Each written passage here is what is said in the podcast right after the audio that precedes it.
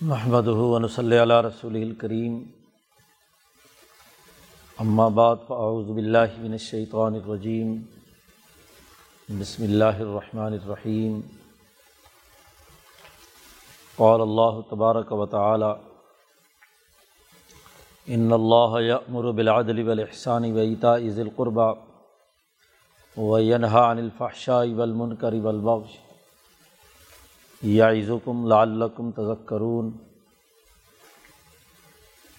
وقال تعالی، یا ایہا الذین آمنوا اتقوا اللہ وکونوا مع الصادقین۔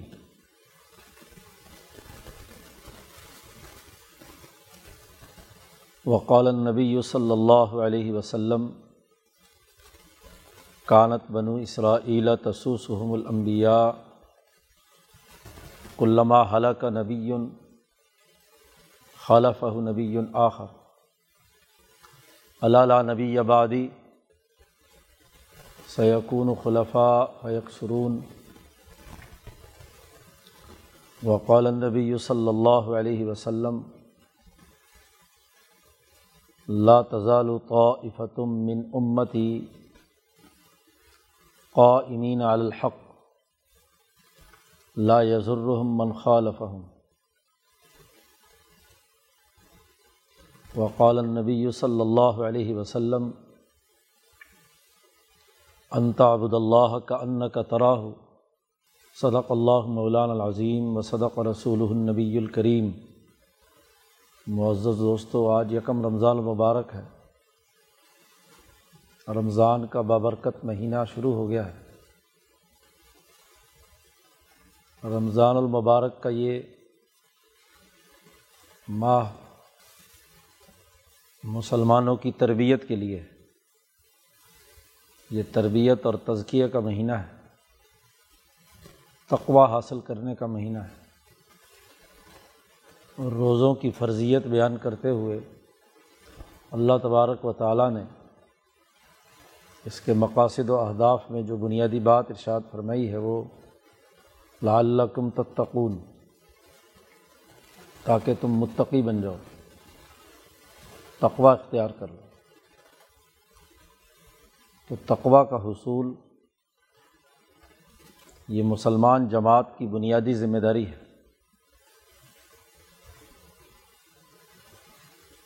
اور رمضان کے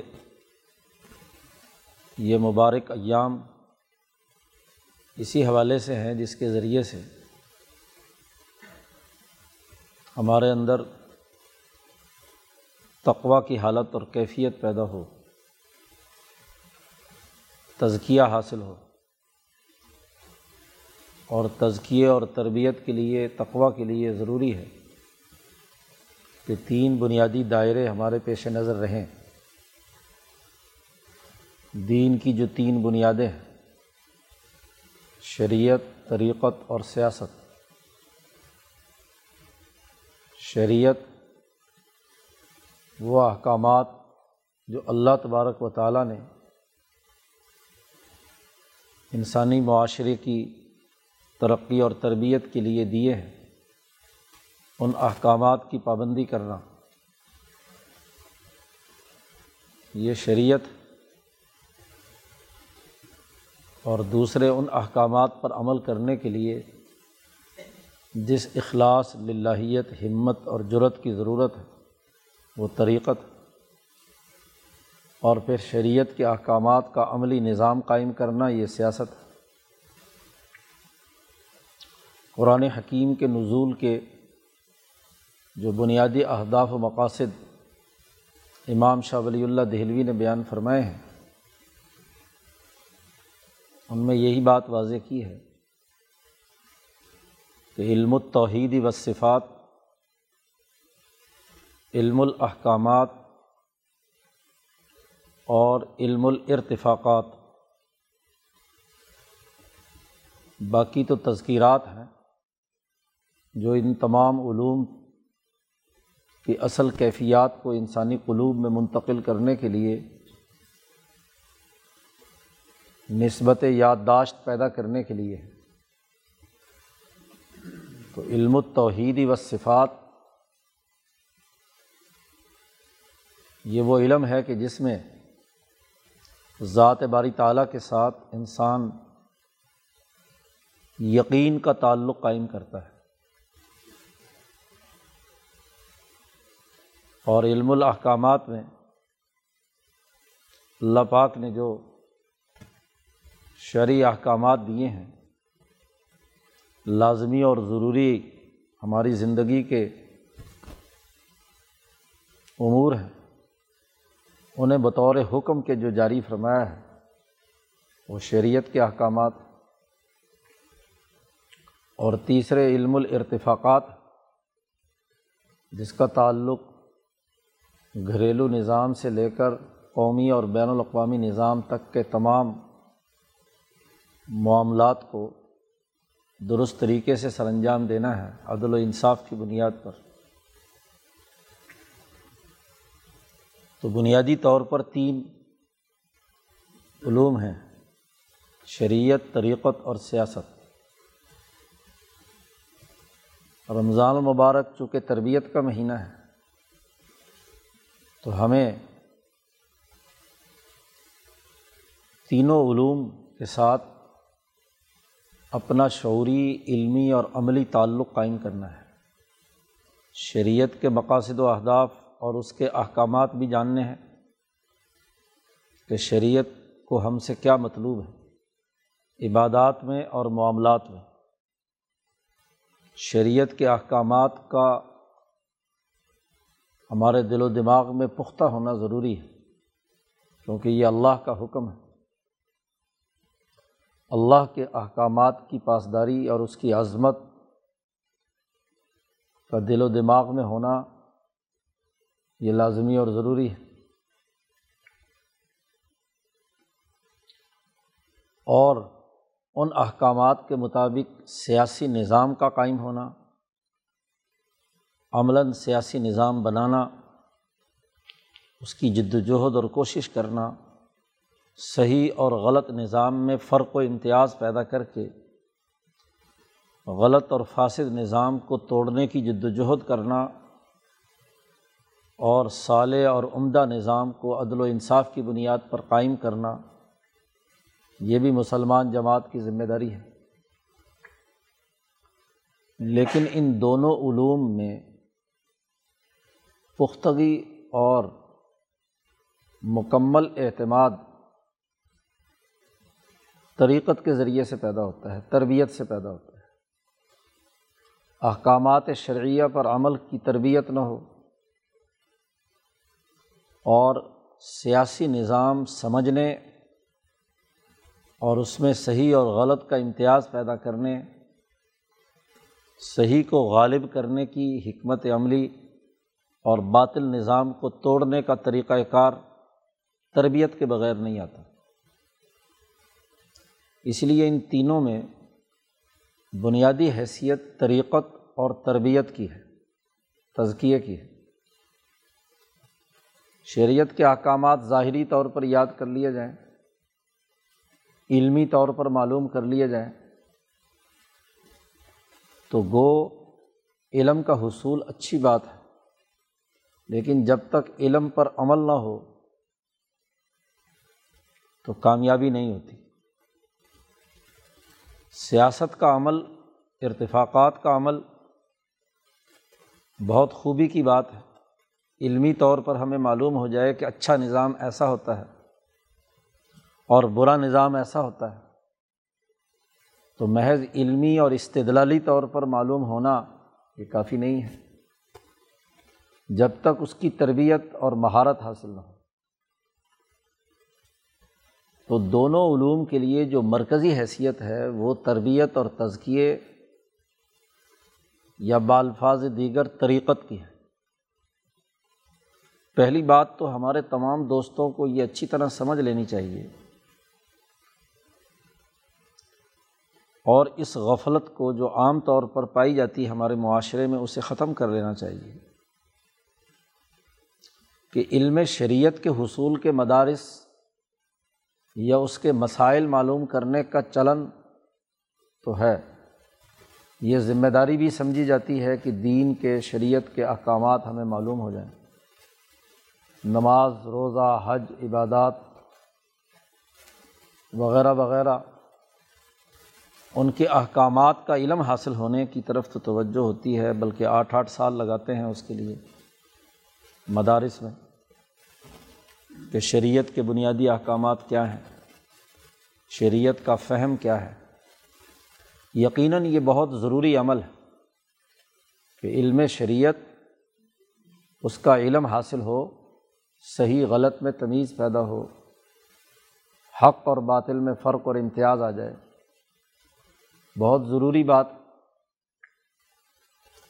لیکن اگر اس پر تربیت نہیں ہے تو پھر وہ حلق سے اوپر محض زبانی کلامی علم، جھگڑے اور لڑائی کا باعث بنتا ہے۔ فرقہ وارانہ سوچ پیدا کرتا ہے۔ اسی طرح یہ بھی سمجھا جاتا ہے عام طور پر کہ سیاسی نظام درست ہونا چاہیے۔ ارتفاقات صحیح ہونے چاہئیں خاص طور پر جنہیں سیاست کا چسکا ہوتا ہے۔ تو ساری زندگی سیاسیات میں خرچ کر دیتے ہیں۔ کسی کو کوئی علمی ذوق ہو تو وہ پولیٹیکل سائنس بھی پڑھ لیتا ہے۔ سیاسی تعلیمات بھی حاصل کرتا ہے۔ اور اس کے مطابق جس جس پارٹی سے وابستہ ہوتا ہے، اس کے مطابق کردار ادا کرتا ہے۔ وہ اس میں بھی علمی طور پر بہت سے جھول اور کمزوریاں ہیں، لیکن بہرحال اسے ایک کام سمجھا جاتا ہے۔ سیاست کرنا اور مدرسہ بنا کر شریعت حاصل کرنا، تعلیم و تدریس کرنا، انہیں دینی کام سمجھا جاتا ہے۔ لیکن جو سب سے زیادہ توجہ جس کی طرف نہیں ہوتی اور بہت زیادہ غفلت آج کل کے زمانے میں پائی جاتی ہے، وہ طریقت کے حوالے سے، تربیت اور تزکیے کے حوالے سے۔ جو ان دونوں علوم کی ریڑھ کی ہڈی ہے، بنیاد اور اساس ہے، اس کی طرف توجہ نہیں ہے۔ اس کے حصول کے لیے کوئی کوشش نہیں کی جاتی۔ زیادہ سے زیادہ رسمی طور پر کسی شیخ کے ساتھ بیت ہو گئے، کسی بزرگ سے وابستگی ہو گئی، لیکن خود علم طریقت علم کیا ہے؟ اس کے حصول کے لیے ہمیں کن تربیتی مراحل سے گزرنا ہے؟ تزکیے کے لیے کن کن چیزوں کی ضرورت ہے؟ بالفعل وہ علم شریعت اور علم سیاست انسانی وجود میں رچ بس جائے، اس کے مطابق وہ کردار ادا کرے، اس کی طرف کوئی توجہ نہیں ہے۔ خانقاہیں ہیں تو بے روح اور مدارس اور مساجد، یہ اسی طرح سیاست کے میدانوں میں تو اس پر کوئی گفتگو ہی نہیں ہے۔ وہاں تو رٹے ہوئے سسٹم کے تحت کچھ قوانین اور ضابطے یا عملی سیاست کا بہاؤ جدھر ہو، اس کے مطابق گھومتے رہتے ہیں۔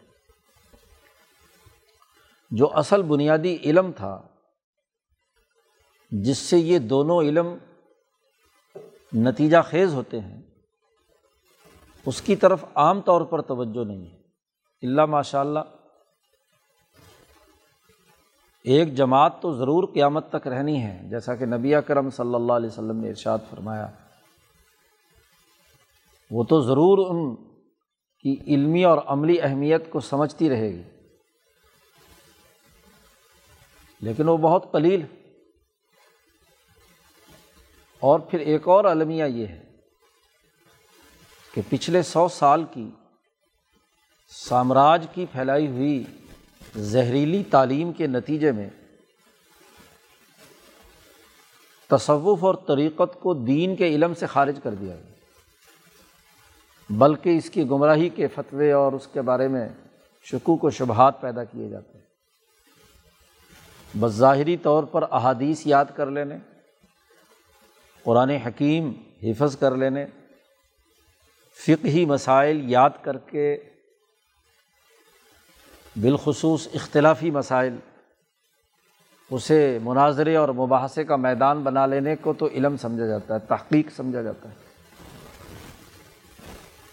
اس کی تنقید کرنا، نقد اور جرح کرنا، اسے ضروری سمجھا جاتا ہے۔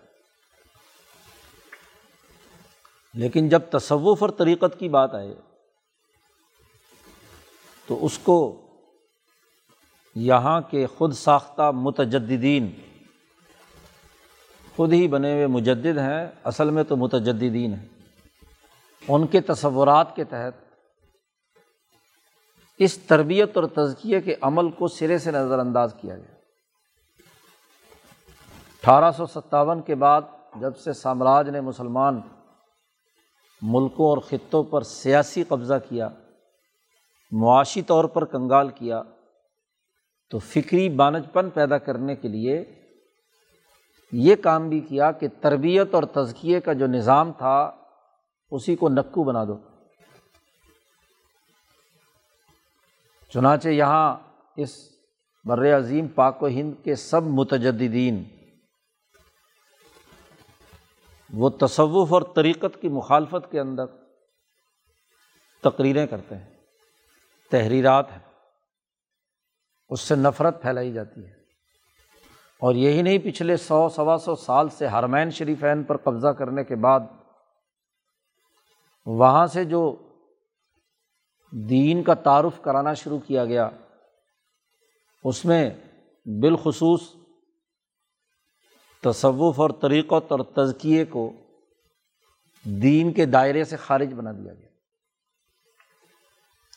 تو پہلے تو یہ بنیادی کانسیپٹ کلیئر کر لینا چاہیے کہ تمام علوم میں تربیت اور تزکیہ ایک بنیادی علم ہے۔ علم السلوک کی بل احسان کہہ لیں، شریعت کی اصطلاح میں اسے احسان کہا جاتا ہے۔ صوفیہ کی اصطلاح میں اسے علم السلوک بھی کہا جاتا ہے۔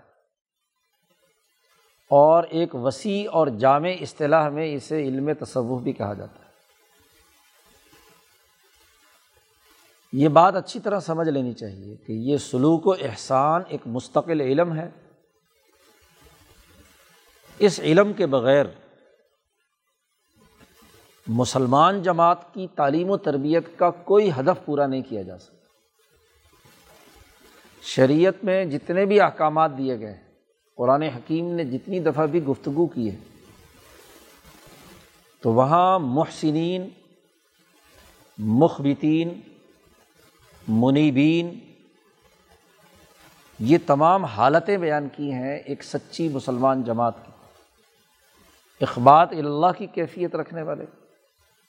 اللہ کی طرف عنابت اور توجہ رکھنے والے۔ صفت احسان کے حاملین۔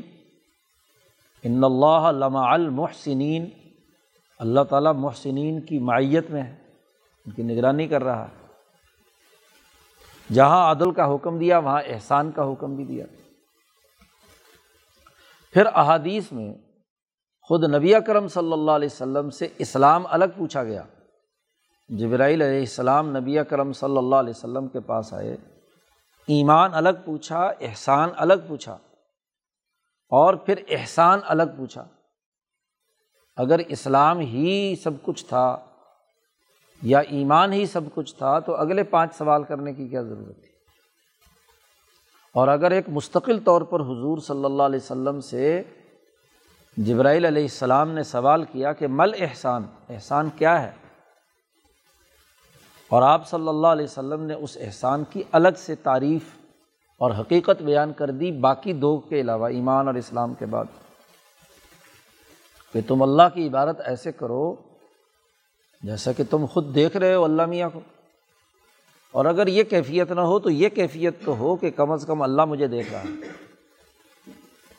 تو احسان کی الگ سے تعریف، الگ سے سوال اور اس کا جواب بتلاتا ہے کہ علم الاحسان ایک بڑا بنیادی علم ہے۔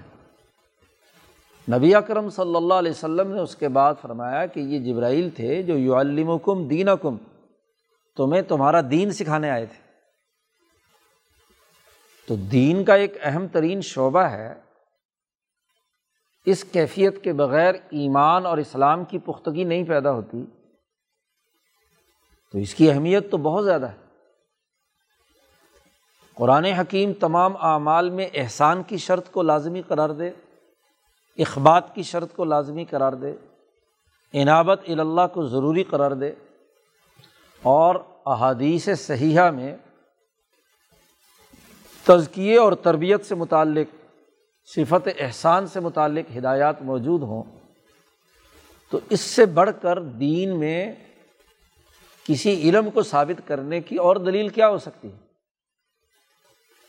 اس لیے یہ تصور ذہنوں سے نکل جانا چاہیے کہ علم تصوف اور طریقت یا علم الاحسان کا دین سے کوئی تعلق نہیں ہے۔ یہ دین سے بڑا گہرا اور بنیادی تعلق رکھتا ہے۔ اس تربیت اور تزکیے اور صفت احسان کے بغیر کامل ایمان اور کامل اسلام حاصل نہیں ہو سکتا۔ یہ تو اس علم کی اہمیت ہمارے سامنے آ گئی۔ پھر یہیں ایک اور پہلو سے بھی ہمیں دیکھنا ہے۔ علم تصوف کے حوالے سے بالخصوص۔ اور یہ حقیقت حضرت الامام شاہ ولی اللہ دہلوی نے واضح کی اصل میں عام طور پر جو مغالطہ پیدا ہوا ہے تصوف کے خلاف ذہن کا وہ دو چیزوں کو ایک دوسرے سے مکس اپ کرنے سے پیدا ہوا ایک ہے اس کائنات کا حقیقت اور اس کائنات اور بالخصوص کائنات کی حقیقت کے تناظر میں دین اسلام کی فلسفی یا حقائق کائنات۔ اور ایک ہے علم الاحسان، دونوں میں بڑا زمین آسمان کا فرق۔ امام انقلاب مولانا عبید اللہ سندھی نے حضرت الامام شاہ ولی اللہ دہلوی کی جو بنیادی خصوصیت بیان کی ہے وہ یہ کہ تصوف کے نام پر شاہ صاحب سے پہلے جو یہاں بہت سارے مضمومات تخیلات، رسومات اور جھگڑے کھڑا ہوئے ہوئے تھے، اس کی بڑی وجہ یہ تھی کہ انہوں نے علم الحقیقت اور علم الاحسان کو اس طریقے سے ایک دوسرے سے مکس اپ کر دیا کہ دونوں کے درمیان فرق و امتیاز پیدا کرنا مشکل ہو گیا۔ امام شاہ ولی اللہ دہلوی اور ان سے پہلے کچھ حضرت مجدد الفسانی رحمۃ اللہ علیہ، انہوں نے فرق اور امتیاز پیدا کیا کہ علم الاحسان، علم السلوک الگ ہے اور تصوف اگر یہ یونانی لفظ فلسفے سے آیا ہے، تو پھر یہ علم التصوفی والحقیقت حقائق کائنات پر بحث کرنا۔ ہے جہاں تک ہے علم التصوفی والحقائق، یہ کسبی نہیں ہے، یہ وہ بھی ہے۔ اور جن کو عطا ہوئے ہیں وہ اونچے دماغ ہیں مجدین ہیں، اونچے درجے کے اولیاء اللہ ہیں۔ انہیں کے بحث مباحثے اور وہ مکالمے کا مقام ہے۔ یہ عام مسلمان کے لیے ضروری اور ناگزیر نہیں ہے کیونکہ کسبی نہیں ہے۔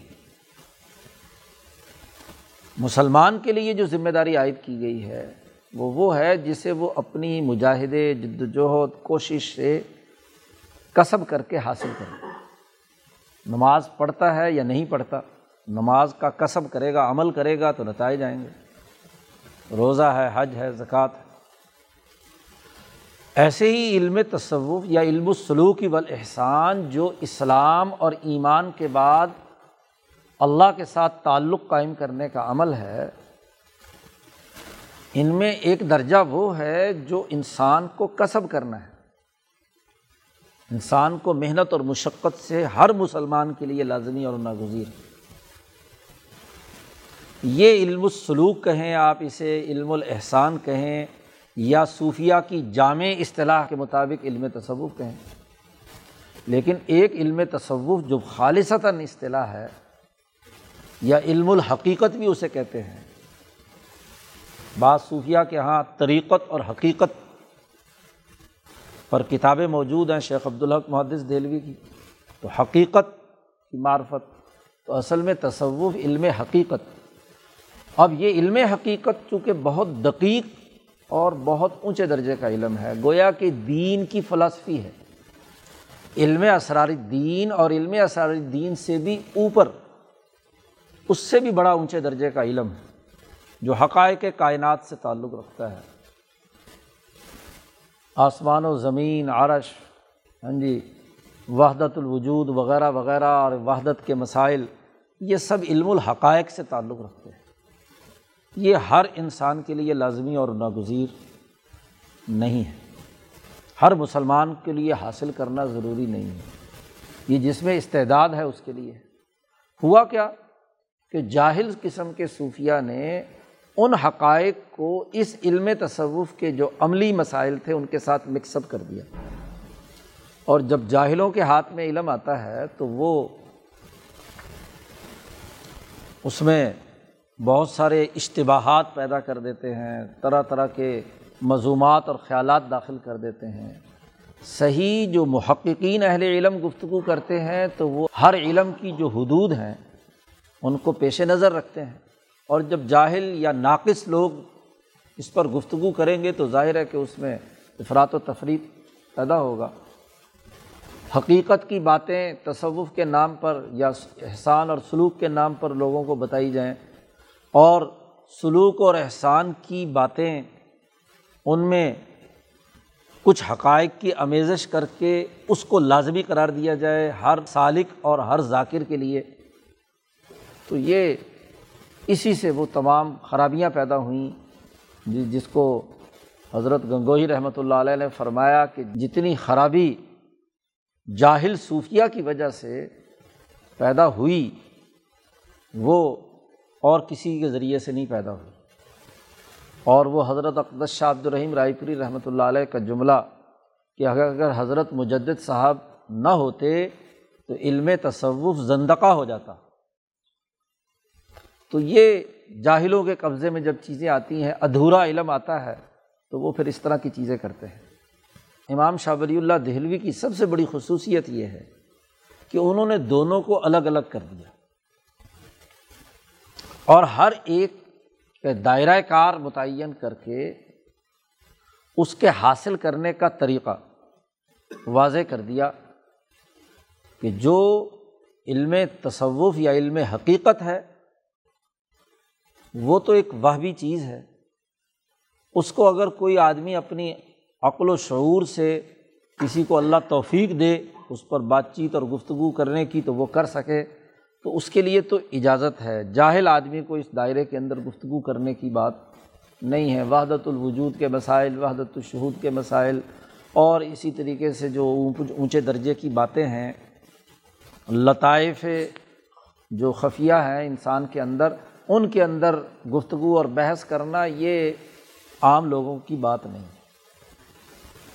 عام مسلمانوں کے لیے جو لازمی اور ضروری ہے وہ یہ کہ انسانی روح کے صرف تین دائرے، نفس، قلب اور عقل، ان کو اپنے کسب سے، اپنی محنت اور مشقت سے متقی بنائے۔ یہ تقوا مطلوب ہے۔ اور شریعت کے تمام احکامات انہیں کیفیات کے حصول کے لیے ہیں کہ جس کے ذریعے سے یہ تمام چیزیں انسان میں پیدا ہو جائیں۔ تو دوسری بات جو پیش نظر رکھنی ہے کہ ایک علم التصوفی والحقیقت ہے، جو فلسفہ ہے، فلسفہ کائنات ہے، یہ بھی ایک مستقل علم ہے۔ اس علم کا انکار نہیں کیا جا سکتا۔ یہ عقل مندوں کے لیے ہے، اعلیٰ ترین درجوں کے لیے ہے۔ اس کے بارے میں خود نبی اکرم صلی اللہ علیہ وسلم کے اشارات موجود ہیں، ایماعات موجود ہیں۔ تو راسخون فی العلم نے ان میں گفتگو کی ہے اور اس پر تحریرات ہیں، کتابیں ہیں۔ کسی کو سمجھ نہ آئے تو وہ الگ بات ہے۔ لیکن یہ بھی ایک صحیح اور مستقل علم ہے، لیکن ہر مسلمان کے لیے لازمی اور ضروری نہیں ہے۔ جس کو اللہ تعالیٰ توفیق دیتا ہے وہ اس پر گفتگو کرتا ہے، باقیوں کو زبان بندی کرنی ہے کہ وہ اس پر صحیح یا غلط ہونے کا حکم لگانے کی اہلیت نہیں رکھتے، اس لیے اس پر گفتگو نہیں کر سکتے اور کرنی بھی نہیں چاہیے۔ لیکن جو تمام مسلمانوں کے لیے لازمی ضروری ہے، وہ احسان کی کیفیت کا ہونا ہے۔ جسے سلوک بھی کہا گیا، جسے طریقت بھی، وہ طریقۂ کار جس کے ذریعے سے وہ تربیت حاصل ہو جائے۔ اب حضرت الامام شاہ ولی اللہ دہلوی نے جو فرق اور امتیاز پیدا کیا ہے، اب ہم صرف ایک شاخ کو لیں گے۔ علم السلوکی والاحسان یا علم الطریقت کو سامنے رکھیں گے۔ تو یہ علم الطریقت یا علم السلوکی والاحسان کیا ہے؟ یا تصوف کا ابتدائی اور لازمی درجہ جو تمام مسلمانوں کے لیے ضروری ہے، وہ کیا ہے؟ اس کی حقیقت خود امام شاہ ولی اللہ دہلوی نے اظہارت الخفا میں ایک مستقل باب میں شاہ صاحب نے یہ گفتگو کی ہے اور انہوں نے فرمایا ہے کہ حقیقت تصوف، اس کے اگر ہم تحلیل و تجزیہ کریں تو بنیادی طور پر تین اصول ہیں۔ اس کے بنیادی طور پر تین اصول ہیں۔ پہلی بڑی بنیادی چیز ذات باری تعالیٰ پر یقین پیدا کرنا، یقین کی کیفیت پیدا کرنا۔ پھر یقین کے درجات ہیں، علم الیقین ہے، عین الیقین ہے، حق الیقین ہے۔ تو جس آدمی کی جتنی جبلت یا استعداد ہوتی ہے، اس کے مطابق وہ یقین پیدا کرنے کی جد وجہد اور کوشش کرے۔ یقین پیدا کرنا یہ بنیادی بات ہے۔ اور یقین پیدا کرنا ہے، پیدا ہوتا ہے ان تمام نیکی کے اعمال سے جو نبی اکرم صلی اللہ علیہ وسلم نے بیان فرمائے ہیں۔ ان اعمال کو کرنے سے۔ حضور صلی اللہ علیہ وسلم نے انسانی مزاج کو سمجھ کر انسانوں کے لیے جو تربیت اور تزکیے کے حوالے سے احکامات ارشاد فرمائے ہیں، اعمال کا حکم دیا ہے۔ خب و عبادات سے متعلق ہوں یا معاملات سے متعلق ہوں، رہن سہن سے متعلق ہوں، حسن معاشرت سے متعلق ہوں، ارتفاقات سے متعلق ہوں، ان تمام اعمال کو پورے صدقے دل کے ساتھ کرنے سے یقین پیدا کرنا۔ جس کے لیے ہمارے مشائق رائے پور نے ایک بڑی اچھی اصطلاح استعمال کی ہے۔ کہ تصوف نام ہے یقین کا سفر پر روانہ ہونا، یقین کے سفر کا راہی بننا۔ سلوک بھی اس کو اسی لیے کہتے ہیں کہ آدمی راستے پر چلتا ہے، یقین کے سفر پر روانہ ہوتا ہے۔ یقین کے حصول کا سفر۔ اور حضرت شاہ صاحب نے فرمایا کہ اس کے لیے تین ذیلی شرائط ہیں، اس کے بغیر یقین پیدا نہیں ہوتا۔ جو اعمال کیے جائیں ان میں اخلاص ہو۔ خالصتاً اللہ کی رضا کے لیے نمبر دو، ان اعمال سے کیفیت پیدا ہو خوشو و خضو کی۔ اس کے ذریعے سے کیفیت پیدا ہو۔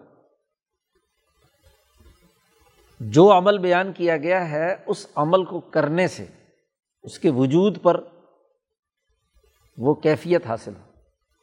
اور پھر یہ یقین محض تقلیدی اور استدلالی نہ ہو، بلکہ یہ یقین، یہ کیفیت اس کے وجود پر عملاً طاری ہو۔ تقلید تو یہ ہوتی ہے کہ کسی شیخ نے ایک عمل بتلایا یا نبی اکرم صلی اللہ علیہ وسلم کا بتلایا ہوا عمل ہے تو محض تقلیدی طور پر کر لیا۔ اپنے وجود پر طاری نہیں ہوا۔ اور استدلالی یہ ہے کہ آپ کے پاس عقلی دلیل تو ہے، دلائل آ گئے آپ کے پاس، براہین ہے۔ منطقی طور پر آپ اس کی بات کی اہمیت سمجھ چکے ہیں۔ تو محض استدلالی نہیں۔ بلکہ آپ کے وجود پر وہ کیفیت یقین کی تاری ہونی چاہیے۔ وجود پر تاری ہو، اور تاری ہونے کی صورت کیا ہے؟ شاہ صاحب نے فرمایا کہ یقین کا بڑا گہرا تعلق عقل سے ہے۔ تو عقل، قلب اور نفس، ان تینوں پر وہ کیفیت جو عمل سے پیدا ہونی ہے، یقین کی، وہ پورے وجود پر طاری ہو جائے، نفس اس کے رنگ میں رنگا جائے۔ قلب کے ارادے اور عزائم اس کے مطابق بن جائیں۔ اور جو عقل ہے، وہ غیر اللہ سے ہٹ کر خالصتاً ذات باری تعلیٰ کے کائنات پر گرفت اور تسلط اور اس کی حیبت و جلال کے رنگ میں رنگی جائے۔ تو یہ یقین کی کیفیت پیدا کرنا تصوف ہے۔ اور شاہ صاحب نے حقیقت تصوف کے ساتھ کہا، شریعت میں اسے احسان کہا جاتا ہے۔ تو سب سے پہلے درجے میں تو یقین کی کیفیت پیدا کرنا ہے، پہلا اصول تصوف کا یا احسان کا۔ پھر جب یہ یقین کی کیفیت یا یقین کے سفر پر انسان روانہ ہوتا ہے، تو دوسرا اصول شاہ صاحب نے یہ بیان کیا۔ کہ اس کے ذریعے سے، یقین کے ذریعے سے جب وہ وجود پر طاری ہو جاتا ہے، طبیعت نفس اور قلب پر جب طاری ہو جاتا ہے، تو پھر بہت سے مقامات آتے ہیں۔ کیونکہ کیفیت حال بنتی ہے۔ اور جب وہ حالت مستقل بن جائے، تو وہ ایک مقام بنتی ہے۔ جیسا کہ حضرت اقدس شاہ عبد القادر صاحب رائے پوری کے ملفوظات میں ہم سنتے آ رہے ہیں۔ ایک حال ہے اور ایک مقام ہے۔ کیفیت تو وقتی ہے۔ مثلاً ایک دفعہ ہم نے سچ بولا، ایک حالت ہے۔ دوبارہ کسی دوسرے آدمی سے معاملہ پیش آیا، وہاں ہم جھوٹ بول رہے ہیں۔ تو پہلی والی ایک حالت تھی، عارضی طور پر آئی اور ختم ہو گئی۔ لیکن اگر سچائی کا مقام آدمی کو نصیب ہو گیا تو پھر وہ خواہ کتنی ہی مشکل صورت حال کیوں نہ ہو؟ کوئی بھی معاملہ کیوں نہ درپیش ہو، وہ ہر حال میں سچائی پر مثلاً قائم رہے گا۔ یہ ہے مقام۔ مصیبت آئے، مشقت آئے، سچ بولنے پر تکلیف آئے، کچھ بھی ہو، ہر حال میں وہ اس سچائی پر قائم ہے، تو یہ سچ، سچائی کا مقام ہے۔ مقام صدق۔ تو ایک ہے حالت اور ایک ہے مقام۔ یقین کے سفر پر جب آدمی روانہ ہوتا ہے اور اخلاص عمل میں پیدا کرتا ہے، کثرت سے نبی اکرم صلی اللہ علیہ وسلم کے بتلائے ہوئے اعمال کو کرتا ہے یعنی بار بار وہ حالت اور کیفیت طاری ہوتی ہے، پھر اس کے نتیجے میں خوشو و خضو یا حالت پیدا ہوتی ہے۔ وہ حالت جب مسلسل ہو اور پھر وہ عادت بن جائے انسان کی، تو یہ مقام بن گئے تو پھر مقامات پیدا ہوتے ہیں اور وہاں شاہ صاحب نے لکھا ہے کہ یوں تو مقامات بے شمار ہیں، قرآن حکیم نے بھی ان کی بہت سو کا ذکر کیا ہے، لیکن صوفیہ نے، جنید بغدادی کے سلسلے کے جو بزرگ ہیں، شیخ ابو طالب مکی نے قوت القلوب میں جی رسالہ مکیہ والے جو ہیں، انہوں نے بھی دس مقامات بنیادی طور پر بیان کیے ہیں، جن میں سب سے پہلا مقام توبہ کا ہے۔ جو آدم علیہ السلام کی سب سے پہلا عمل تھا۔ جب اللہ کے ساتھ اپنی تعلق قائم ہوتا ہے اور وہ غلطی جو ہو چکی ہے، اس غلطی پر معافی مانگتے ہیں فتح علیہ، تو توبہ سے معاملہ شروع ہوتا ہے۔ تو سب سے پہلے مقام توبہ، انسان سے غفلت ہو جائے، غلطی ہو جائے، تو اس پر توبہ۔ تو توبہ سے شروع ہوتا ہے، زہد، صبر، توکل وغیرہ وغیرہ، اور آخری جو مقام دسواں ہے وہ محبت الہی، عشق الہی کا، ذات باری تعالیٰ کی عشق کا پیدا ہو جانا، محبت کا پیدا ہونا۔ کہ وہ محسن اللہ کی محبت اور اللہ اس کے ساتھ محبت کرنے لگے، یحب المحسنین، ان اللہ اللہ تعالیٰ محبت کرے محسنین کے ساتھ۔ تو یہ موٹے موٹے مقامات جو صوفیہ نے متعین کیے ہیں، وہ دس ہیں، اور شاہ صاحب نے کہا کہ صرف دس ہی نہیں یہ تو بڑے بنیادی ہیں، ان کے ذیل میں اور بہت سارے مقامات ہیں، اور وہ مقامات بھی ہر انسان کی اپنی استعداد اور صلاحیت یا اس کی جبلت اور فطرت کے مطابق ہوتے ہیں۔ کیونکہ آدمی اپنی جبلت اور فطرت کے دائرے سے باہر نہیں نکل سکتا۔ وہ جو تربیت کرنے والا ہوتا ہے، رہنما ہوتا ہے، وہی جانتا ہے کہ اس میں کتنے درجے کی استعداد ہے اور کس درجے کا مقام تک مقام کے بھی کس مقام تک پہنچ سکتا ہے؟ کتنے درجے تک؟ وغیرہ وغیرہ۔ تو دوسرا بڑا بنیادی اصول شاہ صاحب نے کہا کہ حقیقت تصور میں مقامات کا حصول، مقامات کا پیدا ہو جانا ہے یقین کے نتیجے میں۔ اور جب یہ کیفیت مکمل ہو جاتی ہے، مقامات وغیرہ، تو ایسا آدمی جس کا نفس، قلب اور عقل تینوں چیزیں مہذب ہو گئیں، تربیت یافتہ ہو گئیں تو اب اس کا تیسری بڑی بنیادی بات یہ ہے کہ اس کا اٹھنا، بیٹھنا، چلنا، پھرنا، گفتگو، انداز، اتوار، تمام چیزیں اس یقین کے زیر اثر ہوتی ہیں۔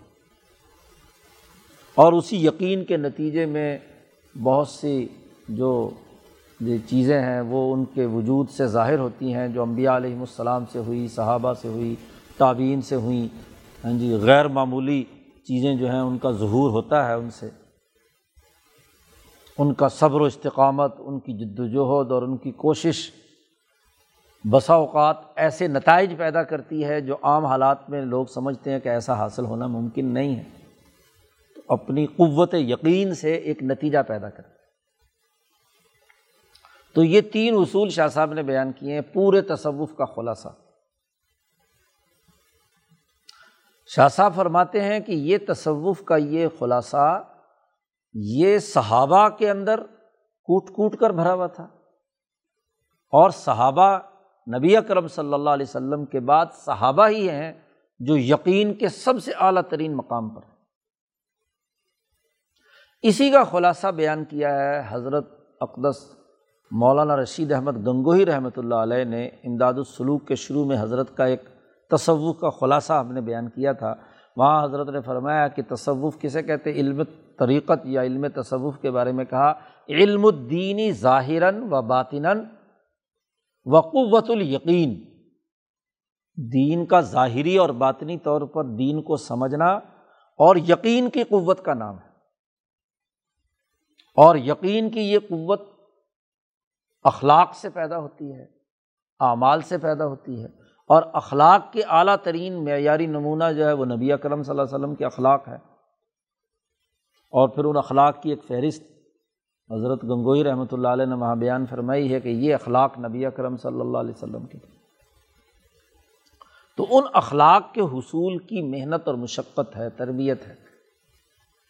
تو یقین کے اس سفر پر روانہ ہوتے ہوئے دراصل ان بنیادی امور کو سامنے رکھنا ہے۔ جو تمام احکامات اور اعمال کے لیے لازمی اور ضروری ہیں، اخلاق پیدا کرنے۔ امام شاہ ولی اللہ دہلوی نے یہ بھی واضح کیا کہ ایک علم الشرائع ہے یا علم الشریعت ہے اور ایک علم الاحسان۔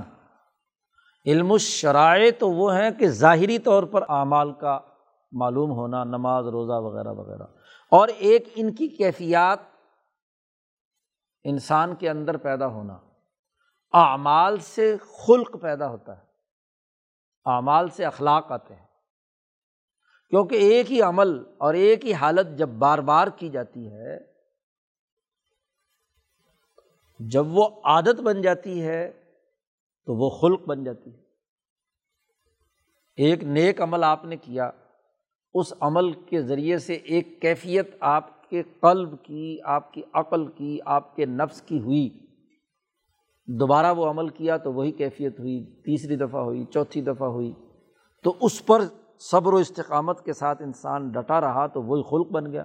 یہ مقامات ہی تو اخلاق ہے اخلاق ہی مقامات ہے تو ان خلق اخلاق کو حاصل کرنا یہ بڑی بنیادی چیز ہے۔ اور جب اخلاقیات پر بحث کی ہے شاہ صاحب نے۔ تو تمام اخلاق کا خلاصہ بنیادی طور پر چار باتیں بیان کر دیں۔ جو ہم اخلاق اربا کے طور پر پڑھتے ہیں۔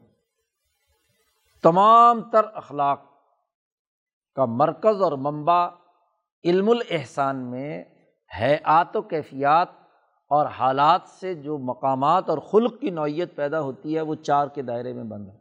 تہارت ہے اخبات ہے صباحت ہے اور عدالت۔ ہے اب ان اخلاق اربا کے ساتھ جڑنا ہے۔ تہارت اور پاکیزگی کی کیفیت کو مستقل رکھنا۔ اخبات اللہ اللہ کی طرف متوجہ ہونے اور اللہ کی عبادت ایسے کرنے گویا کہ اللہ کو دیکھ رہا ہے یا اللہ اسے دیکھ رہا ہے۔ دیکھو جب یقین کی بات پیدا ہوگی کہ کائنات کا پورا نظام صرف اللہ ہی کر رہا ہے اور میں اس کی غلامی کر رہا ہوں۔ تو غلام جب سسٹم کے اندر کام کرتا ہے، کوئی ورکر کسی کمپنی میں کام کرتا ہے تو اسے پتہ ہے کہ میری نگرانی ہو رہی ہے۔ یا یہ کہ وہ جو آدمی سامنے بیٹھا ہوا ہے، جس کی نگرانی میں آپ کام کر رہے ہیں، آپ اسے دیکھ رہے ہیں۔ اور یا اس نے ایسا سسٹم بنایا ہوا ہے کہ آپ کو وہ دیکھ رہا ہے۔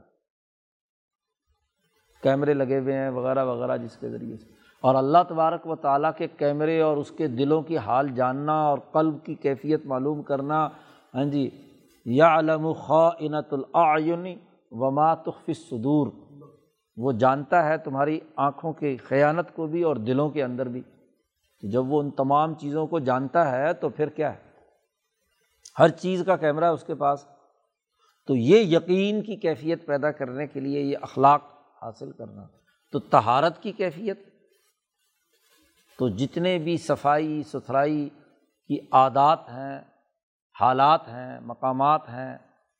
اور پھر نبی اکرم صلی اللہ علیہ وسلم نے ان تمام ہاں جی تہارتوں کے حصول کے لیے جو ظاہری شکل مطلوب تھی، اس کی باقاعدہ کلاسیفیکیشن کر دی کہ یہ حد سے اصغر ہے، یہ حد سے اکبر ہے، اس وقت یہ تہارت ضروری ہے، اس وقت یہ تہارت ضروری ہے تہارت کا یہ طریقہ ہے۔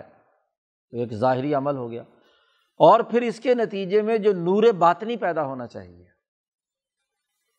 وضو کا جو نور باطن پاکیزگی کا، اسے محسوس کرنا، اس کو اپنا مقام بنانا، اس کو اپنے ساتھ تعلق جوڑنا۔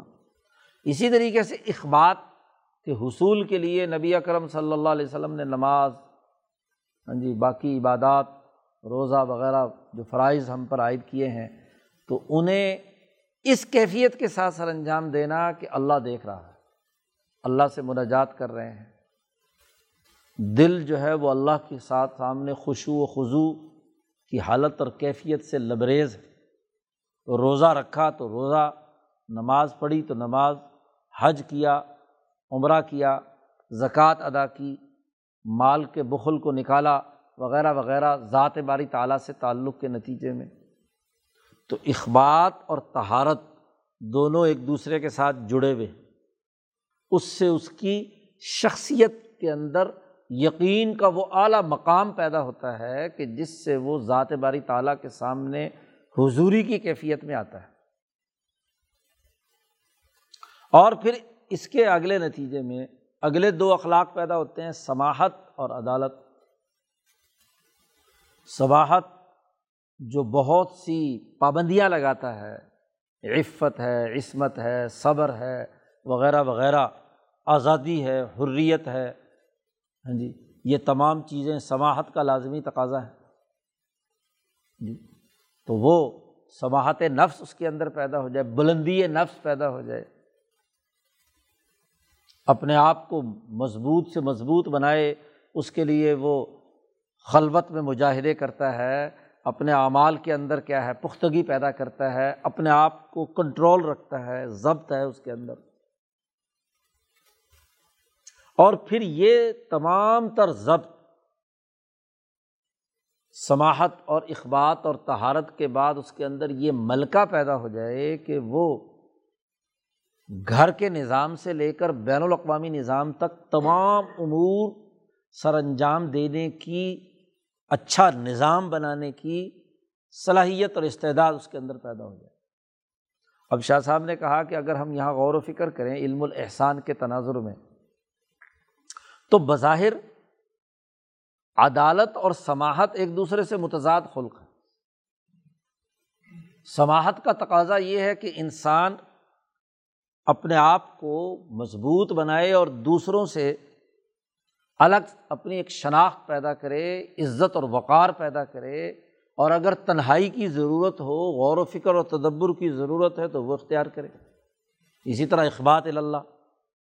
جبکہ عدالت کے اندر لازمی اور ضروری ہے کہ دوسرے انسانوں، ایک لمبی فہرست شاہ صاحب نے دی ہے عدالت کے لوازمات میں سے، کہ دوسرے انسانوں کی خیر خائی ان کے ساتھ تعاون کرنا، ان کی ضروریات کو پورا کرنا ہاں جی ان سے ظلم کو مٹانا، ان کے لیے عدل قائم کرنا ہاں جی گھر کا نظام درست بنانے کے لیے ان کے ساتھ اچھا سلوک کرنا، سوسائٹی میں ضروریات کو پورا کرنا، مملکت کا نظم و نسق، وہاں ہر وقت انسانوں کے ساتھ واسطہ ہے۔ تو شاہ صاحب نے کہا کہ بظاہر یہ باتیں ایک دوسرے سے متضاد تھیں۔ اسی لیے نبی اکرم صلی اللہ علیہ وسلم نے اپنے عمل اور اپنے کردار سے اور کچھ احکامات کے ذریعے سے وہ جامع اعمال و افعال اور اذکار بتلا دیے کہ جس کے ذریعے سے یہ تضاد رفع ہو۔ کہ وہ بیک وقت ادھر بھی ہو اور بیک وقت وہاں بھی ہو۔ یعنی جب وہ انسانوں کے ساتھ حسن سلوک کا معاملہ کر رہا ہے، تو اپنے قلب کو بھی اللہ کے سامنے حاضر رکھ کر مقام اور کیفیت کے ساتھ کہ یہ انسان اللہ کی مخلوق ہے، کنبہ ہے، اللہ کی رضا کے لیے میں اس کی خدمت سر انجام دے رہا ہوں۔ تو یہ بھی ترقی ہے دراجات کا ذریعہ ہے۔ بیوی بچوں کے حقوق ادا کر رہا ہے تو لذت نفس کے لیے نہیں، بلکہ کیا ہے؟ اللہ کا حکم سمجھ کر ان کے حقوق ادا کرنے کی نیت سے۔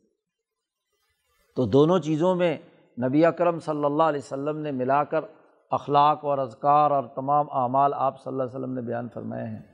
تو چاروں اخلاق کے حوالے سے جو جامع سسٹم ہے، وہ خود نبی اکرم صلی اللہ علیہ وسلم کی سیرت اور کردار اور آپ کے اخلاق میں واضح ہو گیا۔ اور ان تمام اخلاق کی ایک پوری فہرست حضرت گنگوئی رحمۃ اللہ علیہ نے نبی اکرم صلی اللہ علیہ وسلم کے اخلاق کی بیان کی ہے۔ آفو ہے، درگزر کرنا ہے، دوسروں کے حقوق ادا کرنا ہے، پورا تولنا، ناپنا، وغیرہ وغیرہ وغیرہ، جو تمام امور ہیں۔ تو تصوف یا علم الاحسان اخلاق اربا کے حصول کے لیے ہے اور یہ فریضہ ہے ہر مسلمان پر۔ جیسے شریعت کے احکامات کے پانچ وقت کی نماز، سال بھر میں رمضان کا روزہ، صاحب استطاعت پر زکوٰۃ اور حج، جیسے یہ شریعت کے یہ احکامات ہر مسلمان کے لیے ظاہری طور پر علم الدینی ظاہراً پر عمل کرنا ضروری ہے، ایسے ہی باطناً ان اخلاق اربا کو حاصل کرنا کہ ان تمام اعمال کے نتیجے میں یہ اخلاق اربا پیدا ہو جائیں ہمارے اندر۔ تہارت کا نور پیدا ہو جائے، اخبات کی کیفیت پیدا ہو جائے خوشو و خضو کی، اللہ کے سامنے حاضر ہونے کی، اللہ کی رضا کی اور سماہت پیدا ہو جائے، بلندی نفس پیدا ہو جائے، پستی، کمزوری اور غلامی کی کیفیت سے نکل جائے اور عدالت کا اعلیٰ ترین مقام پیدا ہو جائے تو یہ اخلاق کا حصول بھی اسی طرح لازمی اور ضروری ہے جیسے یہ اعمال ضروری ہے کیونکہ اعمال کا نتیجہ اخلاق ہے اور اگر اخلاق پیدا نہیں ہوئے تو اعمال صرف رسم اور رسمی اعمال کے بارے میں خود نبی اکرم صلی اللہ علیہ وسلم نے فرما دیا کہ وہ نماز جو بغیر کسی ہاں جی خلق کے ہوگی، بغیر کسی خوشو و خضو اور اہتمام کے ہوگی، تو وہ بوسیدہ کپڑے کی طرح اٹھا کر اسی کرنے والے کے منہ پر مار دی جائے گی۔ یہی حال رسمی روزے کا ہے کہ اگر روزے کے باوجود اس کے اخلاق درست نہیں ہوئے جی محض بھوک، پیاس کاٹی، تو اللہ تعالیٰ کو تو یہ بھوک اور پیاس کاٹنا مطلوب نہیں ہے۔ لوگوں کو بھوکا رکھنا تو مطلوب نہیں ہے۔ اس کے جو نتائج ظاہر ہونے چاہیے وہ اس کے اندر پیدا ہو خلق پیدا ہوگا تو روزہ ایک کردار ادا کرے گا۔ اسی طرح ہاں جی سماعت نفس کی ذمہ داری عائد کی گئی ہے تو زکوٰۃ، مال خرچ کرنا کوئی فٹیک تھوڑا ہی ہے۔ کہ جی بس اتنا مال نکال کر ٹیکس اور تاوان سمجھ کر ادا کرنا ہے، بلکہ دل کی خوشی سے ہاں جی اپنے بھائی کی خدمت کی نیت سے، اس کی ضرورت کو پورا کرنے کی نیت سے مال خرچ کرتا ہے۔ اور پھر یہ کہ اگر بالفرض زکوٰۃ کی ادائیگی کے باوجود اس بھائی کی ضرورت پوری نہیں ہو رہی یا انسانوں کی ضرورت پورا نہیں ہو رہی، تو اس کے بعد خوشی سے اپنے فاضل مال کو وہ صدقہ و خیرات کی شکل میں خرچ کرتا ہے۔ تو دل کی خوشی سے کرے گا تو اخلاق پیدا ہوں گے سماہت پیدا ہوگی۔ اب سماہت کے بنیادی جو اجزاء ہیں، ان میں زہد ہے، عفت ہے۔ ہاں جی۔ تو زہد کا مطلب ہی یہ ہے کہ مال کے ساتھ ایسی محبت نہ ہو کہ اتنا اس کے ساتھ چمٹ جائے۔ شاہ صاحب نے اس کی مثال دی ہے کہ اگر مال ذرا سا کہیں ضائع ہو گیا تو وہ آدمی غم لے کر پڑ جائے۔ بس جی جس کے اندر سماعت نفس ہوتا ہے، وہ کہتا مال خرچ کرنے کی چیز تھی، خرچ ہو گئی۔ دل وسیع ہو، اس کے اندر وسعت پیدا ہو، یہ سماعت نفس۔ تو یہ تمام اعمال اگر یہ اخلاق پیدا کرتے ہیں، اور اخلاق پیدا کرنا ہی مطلوب ہے، ظاہری رسم مطلوب نہیں ہے۔ ایسے ہی مثلاً حج ہے، تو حج کی عبادت جہاں اجتحام ہے، لوگوں کے ساتھ رہنا ہے، وہاں عدالت کے ملکے کو سامنے رکھ کر نظم و نسق کی ڈسپلن کی پاسداری کرنا، اس کی تربیت سیکھنا ہے۔ صرف یہ تو نہیں کہ ایک فٹیک ہے کہ جی حضور نے فرما دیا کہ حج کرنا قرآن میں ہے تو ہمیں یہ چکر کاٹنے ہی کاٹنے ہیں۔ انسانوں کا لحاظ رکھ کر ہاں جی انسانوں کی خیرخائی کو سامنے رکھ کر ہاں جی حج کا یہ عمل کرنا یا اسی طریقے سے گھر کے نظام کو درست کرتے ہوئے گھر کے جو ہم حقوق و فرائض ادا کرتے ہیں ہاں جی چیزیں سودا سلف خرید کر لاتے ہیں ہاں جی لوگوں کے لیے اپنے بچوں پر خرچ کرتے ہیں تو حضور نے فرمایا یہ صدقہ ہے۔ جب خوش دلی کے ساتھ ہو اور اگر فٹیک سمجھ کر کرے کہ جی بس یہ کیا مصیبت ہے، بچے روٹیاں بہت کھاتے ہیں ہاں جی کھانا بہت کھاتے ہیں، مال جو ہے بڑا خرچ ہوتا ہے ہاں جی روز ہر دفعہ کا بجٹ خراب ہو جاتا ہے، تو وہ تو پھر دل کی تنگی سے آپ نے خرچ کیا، یا اسی طرح بیوی کی ضروریات پوری کرتے وقت بھی دل میں تنگی کی وہ کیفیت ہے، تو پھر تو کیا ہے؟ وہ تو بخیل آدمی ہے، اس کو تو بخل کو دور کرنے کی ضرورت ہے۔ جی تو اس کو اپنی تمام چیزوں کو خوش دلی کے ساتھ، انسانی بھلائی کے نقطۂ نظر سے کرنا، ایسے ہی اپنے محلے میں، اپنی سوسائٹی میں کمزور لوگوں کی مدد کرنا، ان کی کام آنا، اسی طرح قومی ریاست کی تشکیل میں، بین الاقوامی ریاست کی تشکیل میں ملکہ عدالت کا پیدا ہونا، تو یہ اخلاق اربا کا حصول،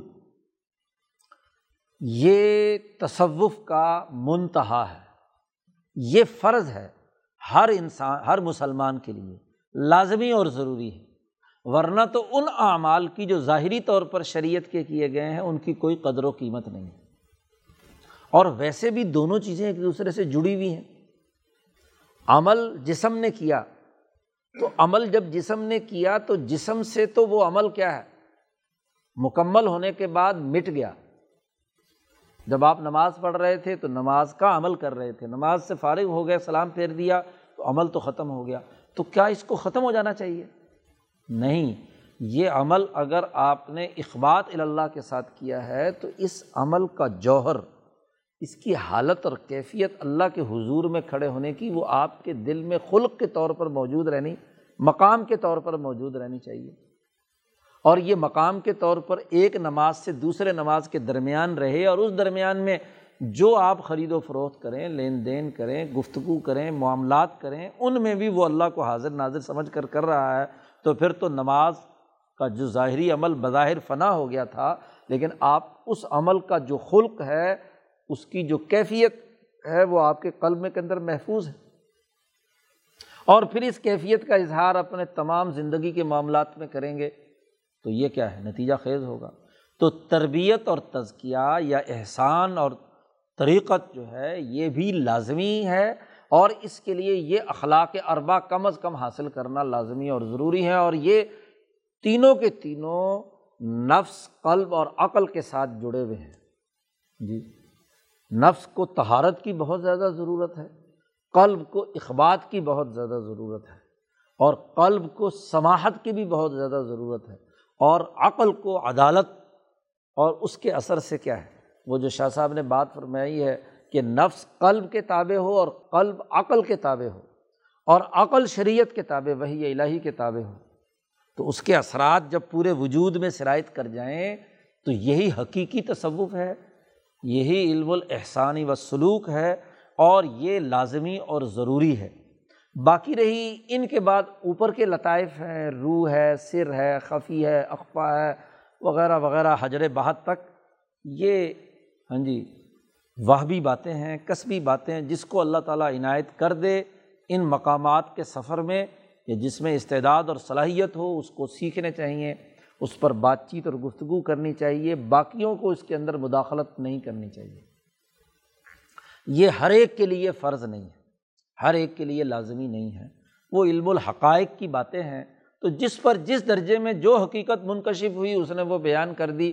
خواہ محی الدین ابن عربی پر ایک حقیقت بیان ہوئی انہوں نے وہ بیان کر دی۔ مجد الفسانی پہ دوسری حقیقت بیان منکشف ہوئی، انہوں نے وہ بیان کر دی۔ شاہ ولی اللہ صاحب پر ایک تیسری حقیقت منکشف ہوئی، انہوں نے وہ بیان کر دی۔ اس میں ہر ایک اپنی اپنی استعداد اور صلاحیت کے مطابق، ذوق کے مطابق سب لوگ اپنی اپنی کیفیت بیان کرتے ہیں۔ کسی کی تردید نہیں کی جا سکتی۔ بس زیادہ سے زیادہ یہ کہ چونکہ ہم اس علم سے آگہی نہیں رکھتے تو اس علم پر تبصرہ کرنے کی ہمیں اجازت نہیں ہے۔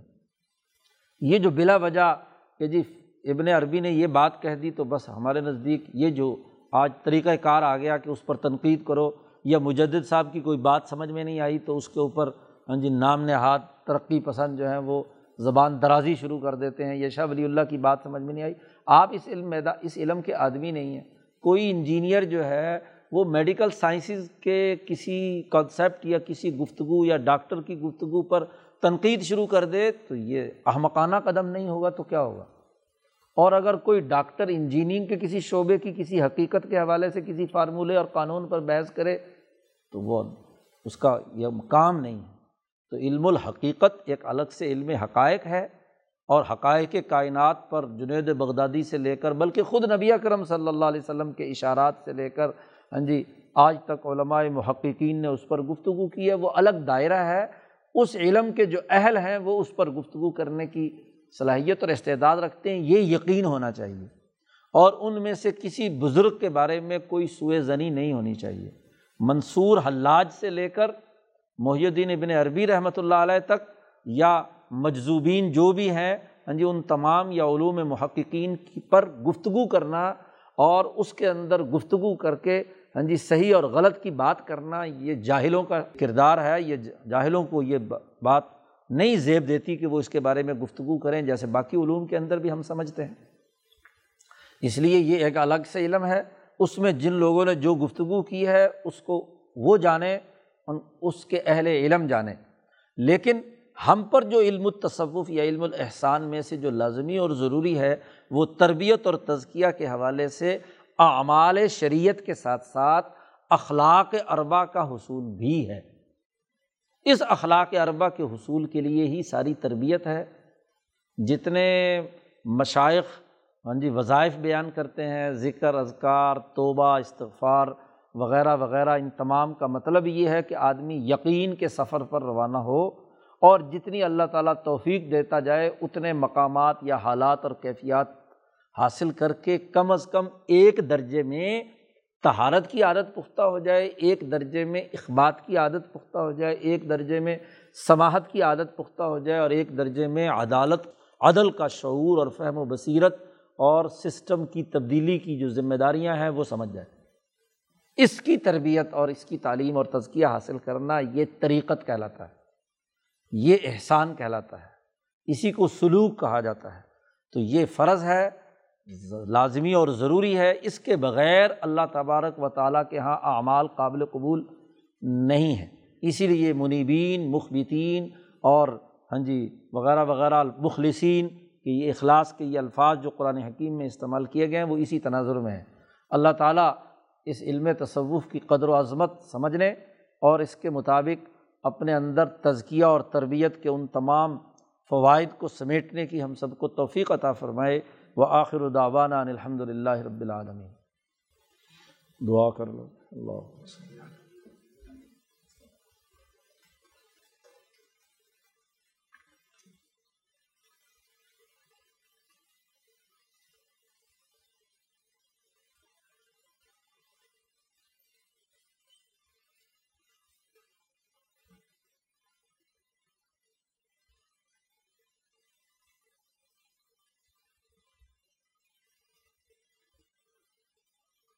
اجمعین برحمت